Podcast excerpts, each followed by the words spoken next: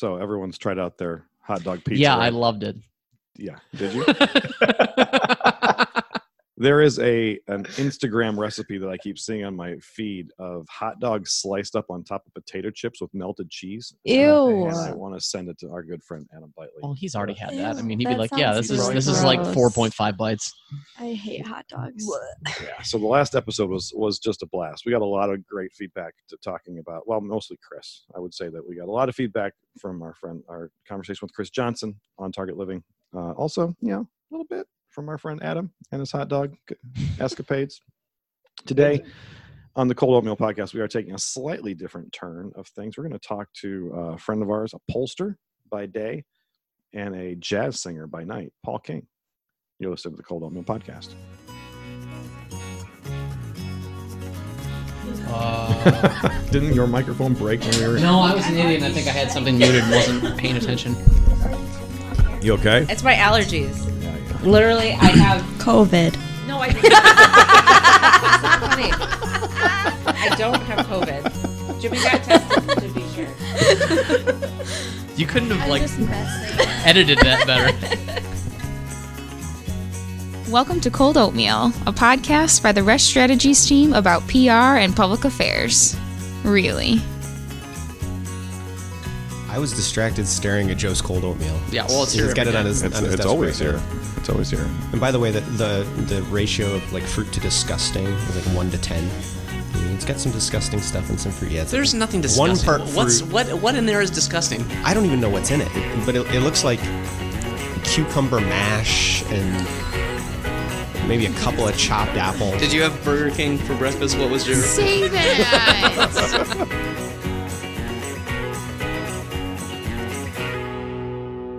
So, welcome back. This is the Cold Oatmeal Podcast. I'm Matt Resch, uh, the owner of Resch Strategies. Um, we bring you this little uh, podcast every couple of weeks on Thursdays. Uh, Resch Strategies, we are a public affairs and a public relations firm. We are headquartered in downtown Lansing, Michigan, in the NAPS building. Uh, well, look around the room here. Who I got with me? Nikki O'Mara. Carly Buell. Joe Pesci. And on Nick, the Zoom, Nick De Leeuw is on Zoom. I'm here. Nick is zooming. Laura, Stephanie are not with us today, unfortunately, but we are powering through, and we're going to talk to uh, someone who has spent a good portion of his career, at least during the daylight hours, uh, doing research and polling. The funny thing about Paul King is that he is also a jazz singer, a, a crooner, as they're known. Oh. Uh, leads a big band, uh, a trio as well. So it'll be a good conversation and kind of see what the pollst the pollster does and the singer. It'll be uh, it'll be good. But before we do that, I did want to ask. We you know we talked a little bit on the intro there about Chris and Adam. I think Joe, you're, the closest person to Chris. hmm You know, we did. I noticed that he had taken excerpts from the podcast and put it on their own platform. You know, like Right. using the cold oatmeal brand to elevate the on target. Um, I think we need to approach him by getting a promo code, a cold oatmeal promo code, because I know that we push some product. I, I can speak personally. Of, Oh, yeah. of, of people who reached out after the last episode buying stuff from Chris Johnson and On Target Living. Yeah, I feel like there's probably maybe like two dozen people I can think of that, that maybe like now buy on target stuff kind of because of us, because of me just being a, a, annoying about it. So that's not nothing. That's That's something. that's I mean, something that's worth a code. That's Add- worth some, add- like, On add my wife to or the- something. Add my wife to the list. She was she was motivated. She listened to that. She had a bit but of did you but did she and- buy anything? Do you have fish oil in Yeah. the house? Did she? I, Okay. I believe it's on the way. I think she ordered the fish oil. Wow. Um, Are you actually going to do all the things, Nick? I'll do the fish oil, sure. I mean, the I- spirulina stuff? that's what she wanted to investigate a little bit more Ah. because I think she was surprised at the the idea of the price of the spir- spirulina Mm. chlorella. You don't. You don't question the price. Just buy it. And You buy it, put you put it in your body, and then you forget Where's about all it. my money Just going? commit. And when you Don't go to think about it. ontargetliving.com, use the promo code cold oatmeal. This is But not a like- real. Cold This is oatmeal, not a 10 real for code. 10% off. it's, it's like Chris says though, just just start small, just get started. So I, I think like if we start with the the fish oil, you know, we'll see we'll see where we go. I think it's a great idea. Yes, Well, keep us posted. sure. I don't think I. No one reached out to me asking me for Adam's contact information Mhm. uh, for any recipes or any information he has to share. Unfortunately, although I did get to spend then the weekend after that episode because he that happened, came out on New Year's Day, right? So I was getting pictures of the things they were eating over the course of the weekend. It's nice we had him on because you know his heart attack is like right around the corner. Like it was kind of now or never. we got to get it in. We got to get it in. Oh my god. To Adam's credit, I, I did over the course of you know, the last couple of weeks since we talked to him, I did replace uh, probably about six of my Red Baron pizzas with Jack's pizzas, and uh, have enjoyed the Midwestern tradition. Um, he he inspired me to try that cardboard again. I love Okay. Jack's pizza. I don't know the difference. Jack's between the Pizza two. is the best frozen pizza. And it does taste like cardboard. Yeah, is it the best because it's the worst? Yeah, It- a little Got bit. Yep, that's it. It's horrible. Well, make sure you make sure you dip your uh, your Jack's crust in a little cup of cod liver oil. Uh, yeah, right. Ew. Balance it all out. Balance it all out. Balance That's it so gross. out. Anyway, we will balance all things out here in a second. Talking to Paul King again. He is a pollster by day, a singer by night, and uh, we're going to talk about both of those things in just one minute. Paul King. So Paul King, president of ROI Insight, uh, is with us as also. Hey, he leads the Rhythm Society Orchestra as well. RhythmSociety.net. Paul, thanks so much for being with us today. Thank you for having me. So it was Should I have sung that? Thank you. Yeah, sure. We can try again. The whole episode. take two. Let's do this one more time. Paul will sing this time. No, you don't have to, you don't have to sing yet. Maybe maybe later we'll get you get you to uh, to sing a little bit. Um, we've always wanted to have you on just because you know a couple have kind of represent two kind of fun topics, but we thought we would meld them together into one little conversation. You are a longtime public opinion researcher. Uh, a while back, for Lansing types will remember or recognize that he worked at MRG for for a while um, now has his own firm of roiinsight.net. Um, but also, you are the leader of a, a band, a big band, and small bands, I think, along the way. So, Mhm. wanted to get into a little bit of that. Um, so, I want to ask first, like a polling question, if you'd be if you'd be Sure. open to that. I'm I want to know what you think, how you would grade the the polling industry coming out of this last election. And I know you don't do political stuff so much anymore, but I'm I'm curious your insight as to how the industry kind of performed and how it how how it what kind of grades you would give it based on the election. Can I grade on a curve? You're the professor, whatever you whatever however you want to do it. Well, it's uh, it's difficult. The poll the polling industry is really struggling right now to get a handle on how to get things right. Um, they've been for a while, um, but it is getting more and more difficult. And as we were getting into that election, I spoke to various pollsters that were having difficulty reaching the your uh, I would call typical Trump voter. if you're putting together personas of who the voters were, um, you know, rural, uh, less, or I should say, non-college educated uh, voters, uh, white, male. Those were the hardest folks, and still are the hardest folks to talk to on the phone. Whether you're calling for a poll or calling for uh, a, marketing study, um, survey research of any kind, trying to reach those folks is uh, it's a difficult task. So what we were hearing going into uh, last year, gosh, it's last year already, uh, going into the election, was that it was nearly impossible to find Republicans who would talk to pollsters. There are various reasons for it. Um, a lot of it is distrust. It's not just distrust in the media uh, and distrust in politicians, but it's distrust in pollsters. It's distrust in everyone who's involved in this process. Having said that, when you're trying to conduct a poll that is uh, accurate, that is representative of the uh, electorate, uh, it behooves you to include everyone that's likely to vote. And if you can't do that, then your polling is going to be off. And what we found, uh, and a lot of people have found in this, is that you know the, the polling in 2020 was off. I think plus four Democrat, pretty much across the board.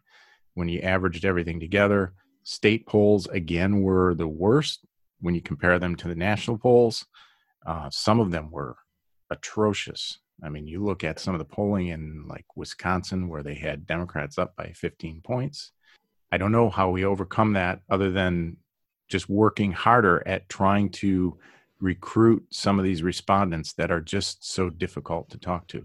So is it a tr- is it a trust thing? Like they you can't get them on the phone, or they don't have phones in the first place? Like what's what's the bigger hurdle? There's a I would little think that I would think the group that you just identified would be uh, people that would still have landlines and would be theoretically yes, fairly easy to reach. yeah. Your, your Republican uh, electorate is easier to reach in in rural areas, things like that are easier to reach because they are more likely to have landlines. So yes, it is. I think a trust factor that trumps most of it, but um, you know, a lot of folks are just not answering their phones. That's plain and simple. Some folks are even unplugging their phones because they just don't want to talk to. If they have a, a backup cell phone, they're not talking to anyone on their landline. So it, it's there are a number of factors involved, um, but I think trust trump, trumps them all right now. Sorry I- I- I'd- I'd imagine that can't be easy on you as a, a polling professional to understand that the trust is has slipped or it's eroded or it's just not there. I mean, when, when you see news is co- coming out there, you know, there's a headline or there's a, a promo on the nightly news that, you know, live at six, we're going to have new polling. I mean, do you sort of brace yourself for, Mhm. for what's going to come? hmm Yeah, it is. It's it's difficult as a pollster, as and it's difficult even as a, a market researcher coming in to meet with a client when they want to know how can we better connect with our audience, how can we convert folks into buying our product or service, how can we learn you know what's top of mind for them their their biggest concerns what the, yeah they want the truth. And it's hard to go in and sell them on you know finding the truth when they not only well they distrust the process of doing it so Right. it it takes a little more effort on our part to not only get it right and do the work that we need to do to find the truth but also it takes a lot of work to uh, convince a client that it's something that they need to do to learn what's going on. So there are obviously other processes involved now with regard to um, secondary research and analyzing big data as we used to call it. But eh, you know in addition to survey research and, and focus groups and things like that there are various other um, tactics that we use to to uncover uh, the truth. But it is it is more difficult as a professional in this industry for sure.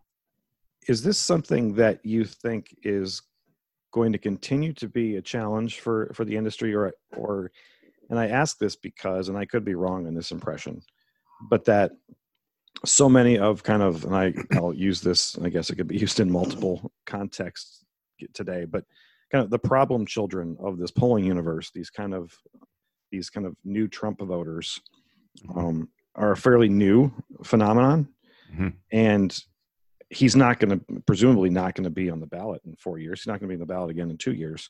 So, does the sure? industry adjust to try to find these people, only to find that they've fallen back off the face of the political map because he's not around to get them excited?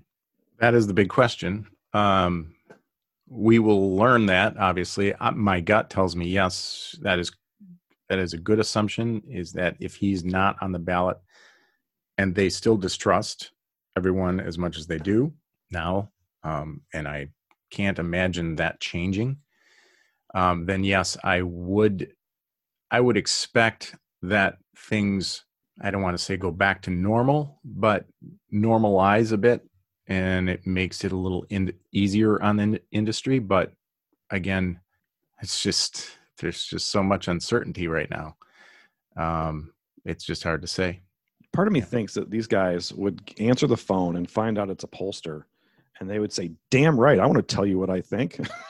no one's ever listened to me before. You're going to listen to me now. Yes, and that is true in some certain cases. But what we found, um, and that and that actually happened in 2016 for sure.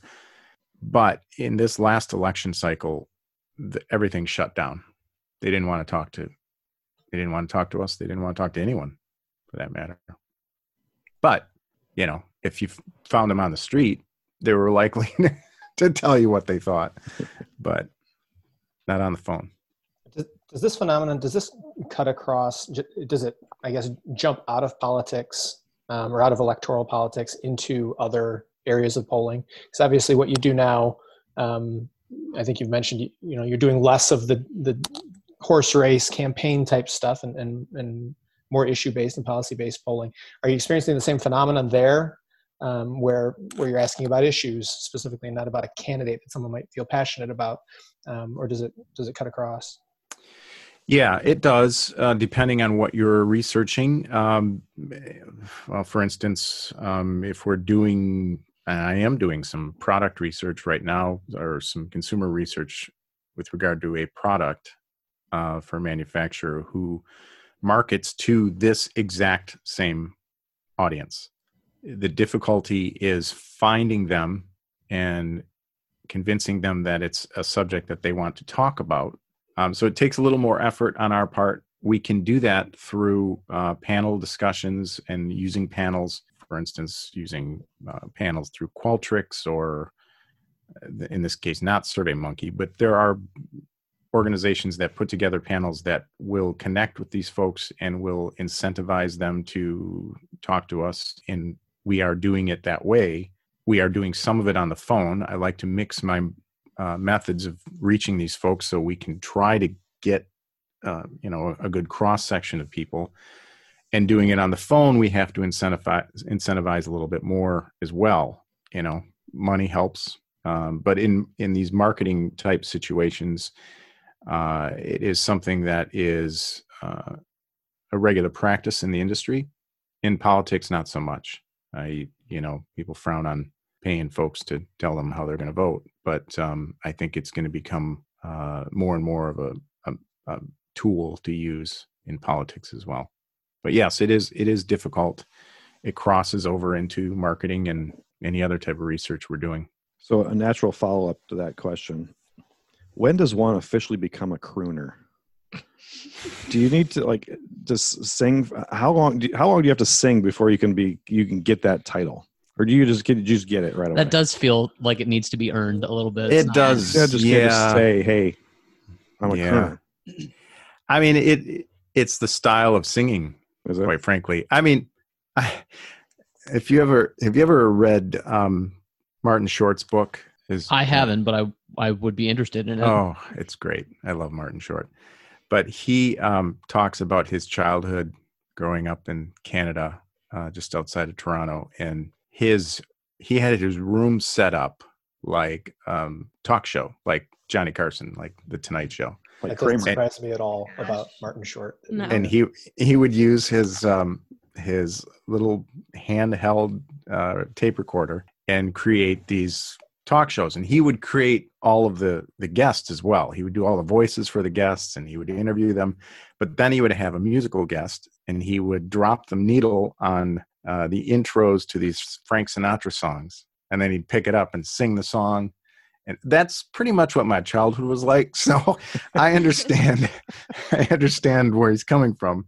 And then um, I parlayed that into you know doing some things in college and a and a rock band, and then uh, moving on and taking some instruction from uh, Sunny Wilkinson when she was teaching at MSU and jazz vocal area. And then uh, once i actually started getting gigs and getting paid for singing some of the tunes that i sing i said uh, yeah I, at first when i started with the big band they used to call me the boy singer like they used to call sinatra but i you know but now i think i i think it's safe. As old as i am and and some of the things that i'm doing in music i i think it's safe to call me a crooner. So yes i think i did earn it eventually but it's also you know it depends on the type of singing that you do. And i i lean toward the crooning pretty heavily so. Lean lean to the croon. Is this the the the the kind of music you've always been the most attached to or attracted to? And is it is it what your parents listened to or were you just kind of a weird kid Both. Okay. um, yes, my parents did listen to a lot of. I mean, they had, uh, you know, a lot of the Sinatra albums, the Christmas albums for sure, Nat King Cole, all of that. So, and I think I wore out that Nat King Cole box set when I was a kid. But that said, I I love everything from you know jazz to rock to. I'm not that much into country, but when I was in college, I Who is love Who is? I loved singing in a rock band, and my, quite frankly, my buddies from that band and I still get together. And once in a while, we'll, we'll. A couple years ago, we got a fishing lodge in the uh, Blue Mountains in just north part of Georgia. Is it the Blue Mountains, Smoky Mountains? What is it up there? Anyway, we rented that for uh, about four days, and we just jammed all weekend. It was a blast. we, we can get back to the to the big band and the the crooning. In fact, Nikki and Laura uh, and uh, Carly, um, they're they're going to need album suggestions um, because when we, were, we we first were talking about the idea of big band music, like what's that? And Glenn Miller? Who's Glenn Miller? That wasn't Um, me. It was you know sure it was Nikki. Um, I was not included in that conversation. but before Anyway. we before we get to the big band stuff, what was the name of your rock band? Oh God, I can't say it here. Oh my gosh, Seriously, please I do. I mean, you After could. that, please do. I can't really. I can give you the. I can give you the um, uh, acronym maybe, but I can't. I don't know if I can say it here.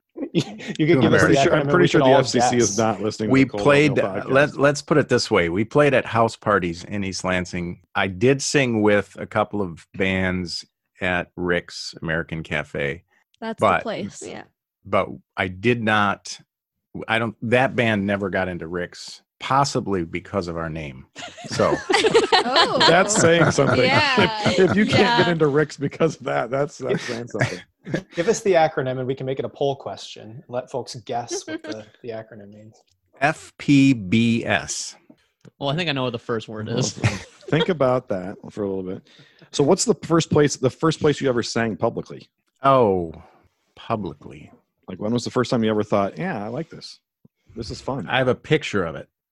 Wait a minute. Paul's getting up and He's going to show us a gra- grabbing picture. a photo. Thanks for narrating. What are we looking at? It's it's an old picture. It's in a, a beautiful frame. That's my dad and I. I was probably, I don't know, seven maybe. My dad was a singer and he sang, he did like community theater, that type of thing. But he was also a cantor in church. He was in the choir and I used to sing with him in church. Uh, but that was a performance, I think it was for our church. It was a fundraiser kind of thing. My dad's an Irishman and he used to love singing Irish tunes, and I sang with him on uh, "If You're Irish, Come Into the Parlor." I think was the song. So that's probably my first public appearance. How much of uh in a in a non-COVID world, how much of your life is devoted to being the leader of a big band? Like what how much of this is your life? What is it a huge thing you're doing every week or is it Oh, before COVID, Yeah. yeah, yeah. Um, I had at least one gig a week. Sometimes, depending on the time of the year, uh, whether it was summer with summer concerts or Christmas time, it would be three to four gigs a week. and is it Um, always kind of locally in Michigan or, or Metro Detroit or do you guys actually travel beyond that? pretty much uh, Detroit area, northern Michigan sometimes. Um, you know, well, anywhere in Michigan, pretty much. But we've done uh, things in Chicago. Uh, we did. we were in People Magazine actually. Really? A couple, couple years ago, and this is a funny story. We were down in the um, Dayton area, just outside of Dayton. There was a wedding that someone had had hired us for at uh, it was a beautiful venue was a barn farm area and the wedding was inside the barn and so we get there we're set up big band set up in the barn. I start looking around and I'm, everybody in this place is gorgeous. I mean beautiful people. And i'm thinking wait a minute. We're in the middle of a cow field in ohio and everybody here is beautiful. I mean, gowns and tuxedos, and I'm thinking something doesn't add up. But this is a great party. I mean, there was they spared no expense, and we had a blast. I had no clue who these people were.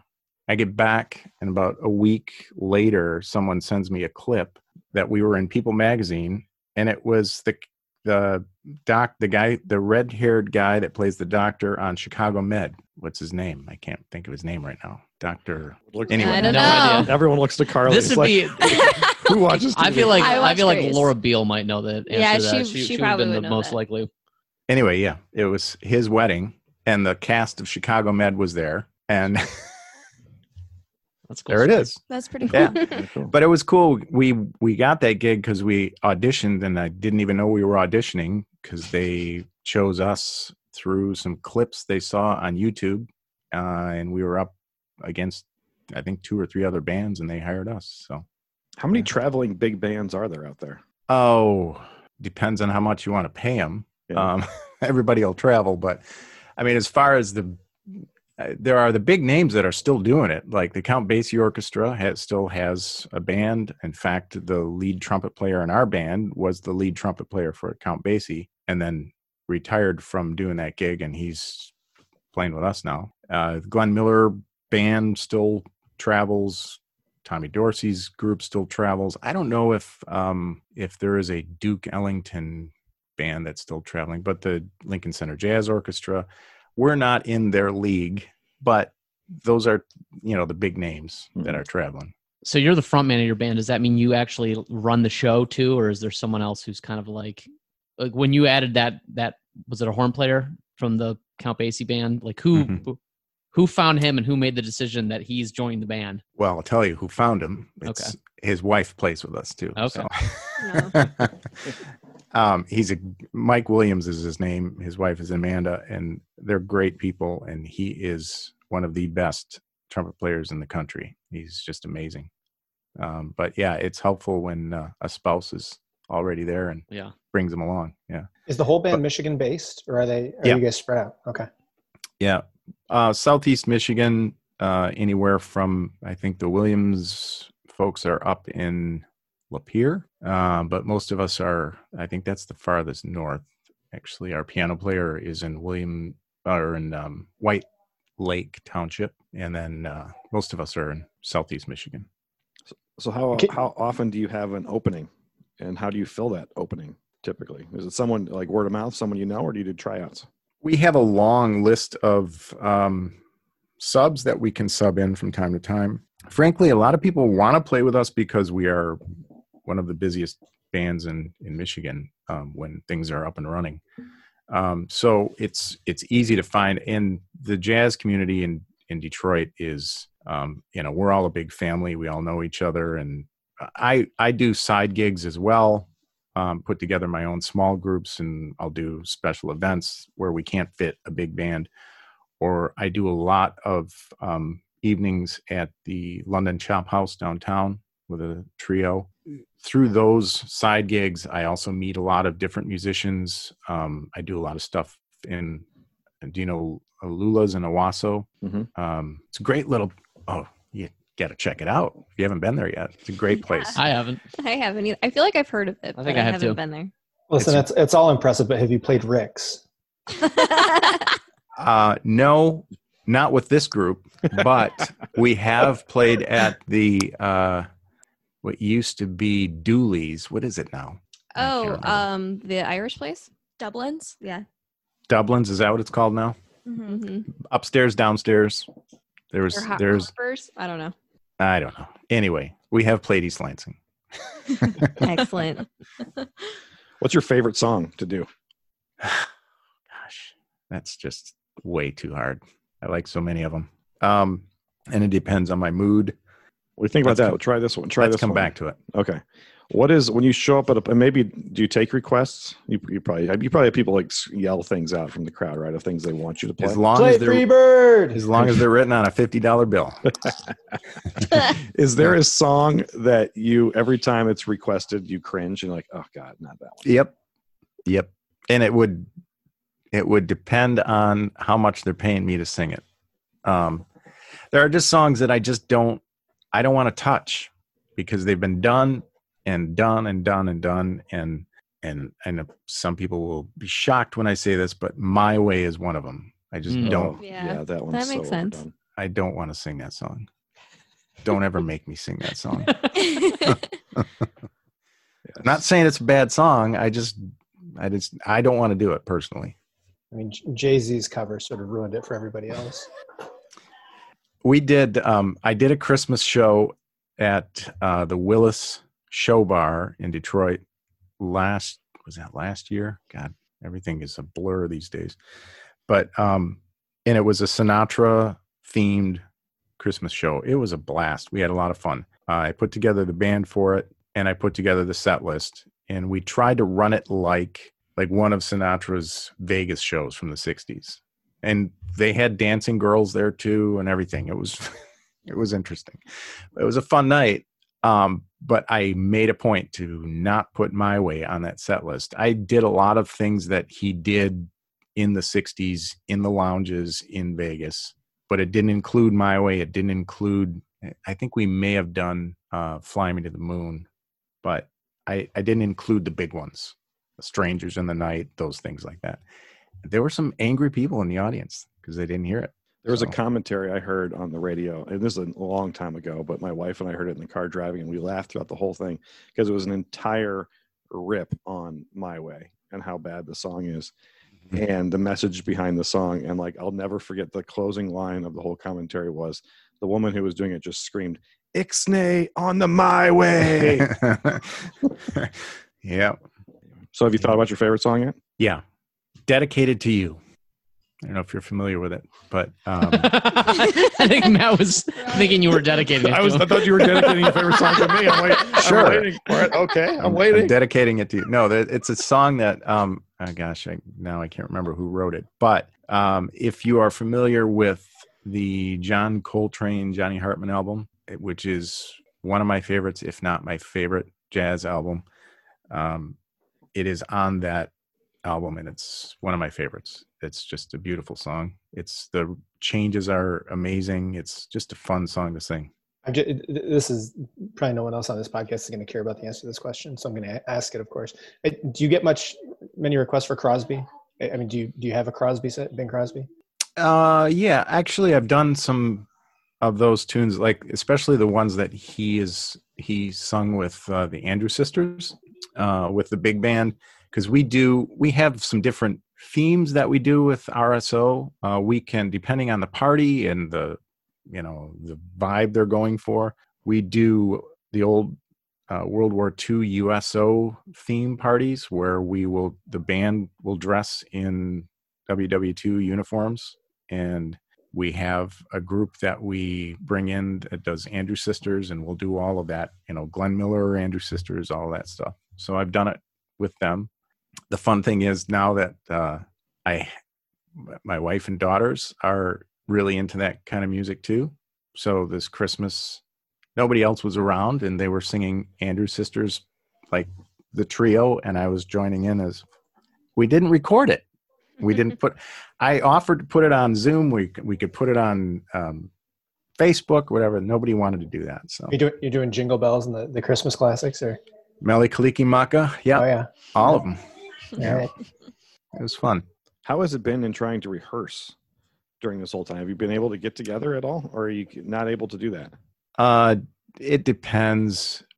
We've been safe. We've been, you know, once in a while, I'll have, depending on what we're working toward, if there is something that we're doing, um, I can have, you know, a few guys, one or two guys in the house, and we'll stay far apart from each other and try to do something around the piano. But um, it's impossible to do on Zoom. Uh, You just can't, you can't do it um, virtually uh, just because of the laws of physics. Uh, there's a lag. There's everything. You just can't you can't create music that way. But um, if if it's possible, and you know everyone has been tested or feels like they've been playing it safe, we'll try to get together if there's something coming up. But there's really there have been no gigs on the calendar um, as of late. But now that I say that, I just remembered that I've got one on the calendar for this Saturday. I'm assuming it's not on, but I need to get in touch with everyone and make sure. But yeah, Another abrupt change of subject, but you this made me think back to the beginning of our conversation. How has how has COVID impacted the the life of a focus group? Does this have no focus groups been happening since February March, or have, have they all gone online too? And how does that work? yeah, they're pretty much all going online. I haven't done any. I don't know of anyone that has done anything um, live, face to face. So at the time, you've got this kind of these, this perfect storm of, of polling challenges. You've got this population of people you can't get to answer the phone, and then the attempts to try to get people live and in person have been stopped too. Yeah. Yeah, I mean it's it's difficult enough to try to get somebody to attend a focus group outside of COVID, but you add another uh, you know, another obstacle to that and then it just makes it almost impossible. I would love to be in a focus group. No one's ever asked me to be in a focus group. I'd do that in a heartbeat. I would think that you would like to just make a living just signing up and going. Yeah, it'd be fun. Getting your fifty dollar I'd check. love to let people know what I think pizza, about and stuff. Just going off Yeah, free pizza and Skittles. and then sharing your opinion. Yeah. right. I love focus groups actually. I mean, I just um there's always something that we learn from focus groups that makes the client usually smack their head. A lot of times people come into those things if, and and you all know this that clients think they know all there is to know about their audiences, but they 9 times out of 10 will learn something in the focus group that they never knew. And I love that moment when it happens. Have you ever had a client go through the door and confront a focus group member on Hmm. something that was said? Uh, yes, I was at MRG. I wasn't there. I wasn't there, but Tom Shields was, and he always tells the story about um, John Engler. I was wondering if we were thinking about the same story. Yeah, yeah. He he said, "I know I can change their mind," and he went in and he did it. it is it is so it is horribly awkward to sit in the observation room with a candidate Yep. and watch them watch what people say about them. It is. I think a- that'd be fun. That would it be is tough. such I think that would be fun. Yeah, but it's necessary, obviously. Yeah, so, for sure, for sure. and it's it's also necessary as um, a pollster to give them the unvarnished truth when you know you're coming into that meeting with some really bad news. But it's uh, it's important, and it, they have to know it. And sometimes you just have to steel yourself and get her done, as they say. Well, Paul, I appreciate you taking some time on this this afternoon to talk to us about polling and researching and singing. It's good to good to catch up again.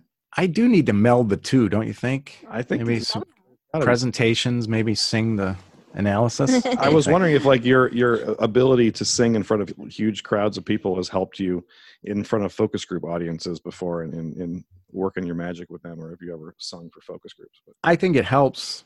Um, I have not sung in those situations, no, but I think it definitely helps to be more comfortable in. I mean, it's it's helped on both sides. I mean, being a um, a pollster and having to say things that are sometimes difficult to clients and things like that has helped me. I think even in situations on stage where I have to think quickly. If I have a heckler, maybe I don't know, but I think both both have helped each other for sure. Paul King, president of ROI Insight, roiinsight.net, also lead singer, lead crooner, should I say, for the Rhythm Society Orchestra, rhythmsociety.net. Check both those things out. Paul, we appreciate you taking the time. Thank you so much. Great to be here. We'll be right back.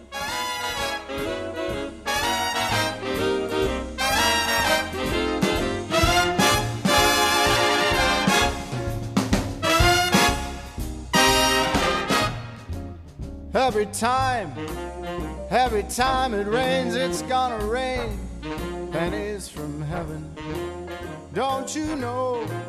Every cloud contains lots of pennies. Okay, so we're back. We are back. Thank you to Paul King for uh, singing and talking and talking and singing about polling. Yeah. It was good times. Against my better judgment, I've been convinced that the next thing that we need to do on the podcast here is to open my Christmas presents from my my team because A month late. Yeah, it's what it's February Because that's great. 18th now. That's a great thing for the podcast. It's perfect. You know, it's Yeah. a visual thing. It's so a visual it thing. I'm gonna open my presents against my better judgment. But no, Nikki, Nikki insisted we should open your presents on the podcast. Why not? They're late. So should is do there an order I should open these in? No, just maybe the box. you 'cause remember what's in these? I know. It's, Have Have you explained to Matt that these were ordered well in advance? yeah, they were, but USPS is terrible, and they all came late. Nikki walked into them with this this morning. She brought it in, nicely wrapped. Merry Christmas. This is it. So I'm opening the paper. What if he can't even open it? That would be sad. I, Scissors, I shoulda opened the planned. box before. Should have planned. Flip it the over. Scissors. There you go. It's from Florida. Ooh, it's from Florida. Ooh, Like all great things. like all good Christmas presents. Boca Raton. Oh my God.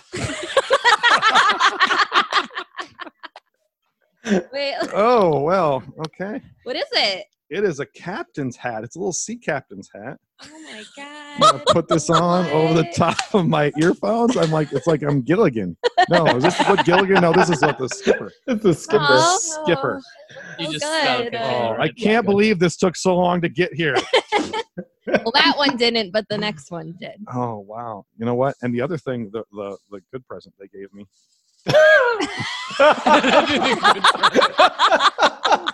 was a gift certificate to our good friends at Kazacek's. That's right. And right. so I will be sure to wear this lovely hat with me when I go.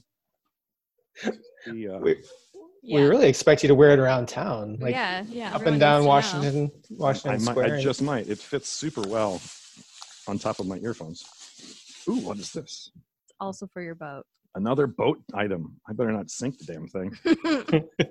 It is a cold oatmeal boat flag.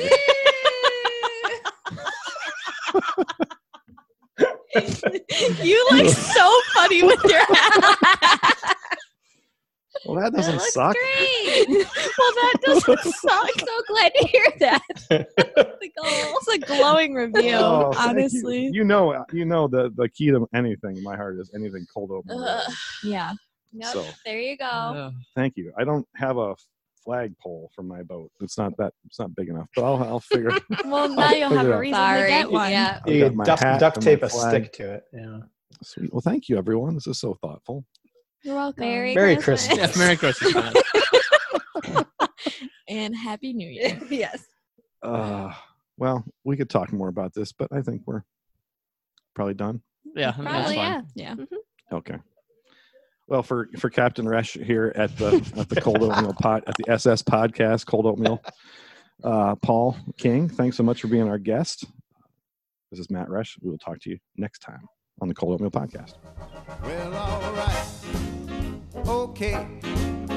You win. I'm in love with you. Well, alright.